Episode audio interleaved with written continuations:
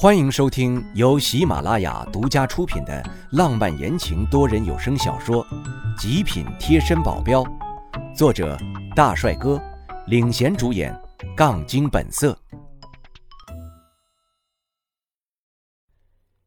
第一百六十四章，坐收渔翁之利。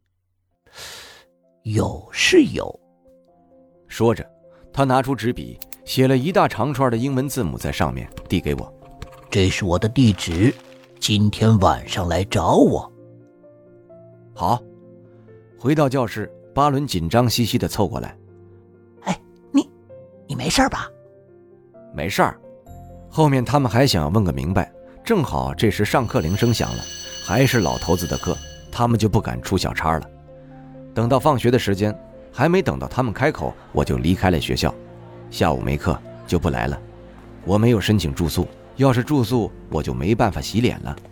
一洗脸，我的黄种皮肤就出来了。反正驻地不是很远，晚上的时候我趁肚前没发现，出来了。想着老头子给我的地址去，到了地方门没锁，我直接推门进去，里面没开灯，我总觉得有几分怪异。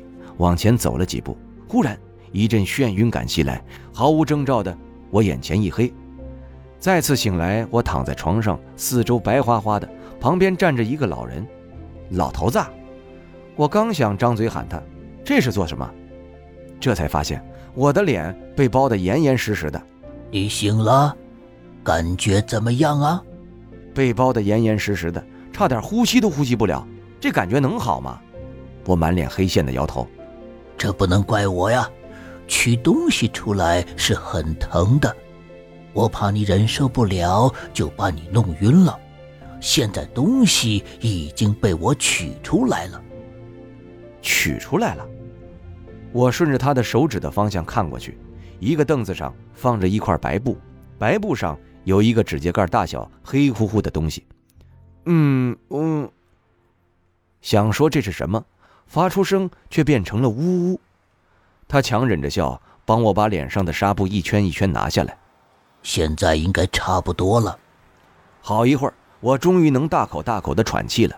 我说：“那是什么东西？”我也不知道，活了这么久，从来没有见过这种东西，只知道不是什么好东西，居然能吸收别人能量。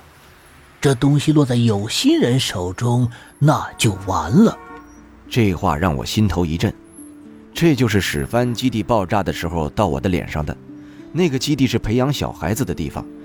那时的猜测，要是把小孩子们培养成异能者，如果是这样，这种东西会在史帆手中就合情合理了。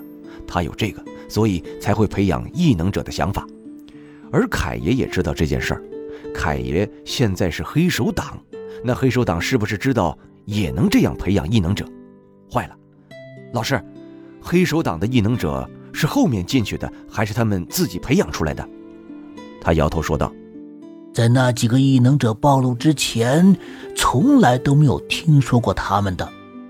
暴露那会儿，他们已经在黑手党了。那很有可能就是黑手党自己培养的。我深呼一口气，这件事的严重性跟老头子分析了下，他听完也凝重起来。这件事很严重，你要是自己也不确定，就先别说出去。我去查一下，如果是真的，那他们就完了。我心都跟着提起来了。这事儿我不说百分之百确定，但也八九不离十了。黑手党这次真的完了，等着被 SS 级的强者围攻吧。到时候我坐收渔翁之利，不费一兵一卒，感觉真好。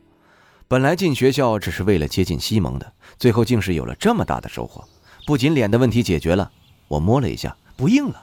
等级下降的问题也解决了，最重要的是阴了黑手党一把，不能说是阴他们，是他们自己作死搞这种东西。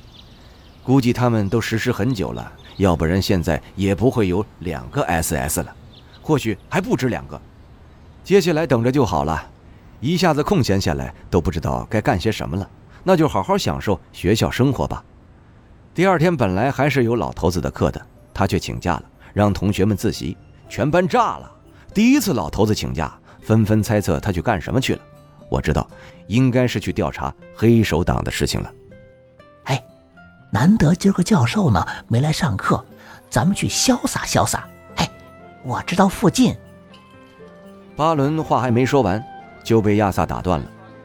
别呀，这万一教授半路回来，看见人不在呢……哎呀，别担心那么多了，他一定不会回来的。咱们去玩吧。一整天都待在教室，确实是够烦闷的。埃布尔兴奋地擦了擦嘴巴：“好啊，我请客，走。这感情好，出去玩还不用自己掏钱。”听众朋友，本集已播讲完毕，感谢您的收听。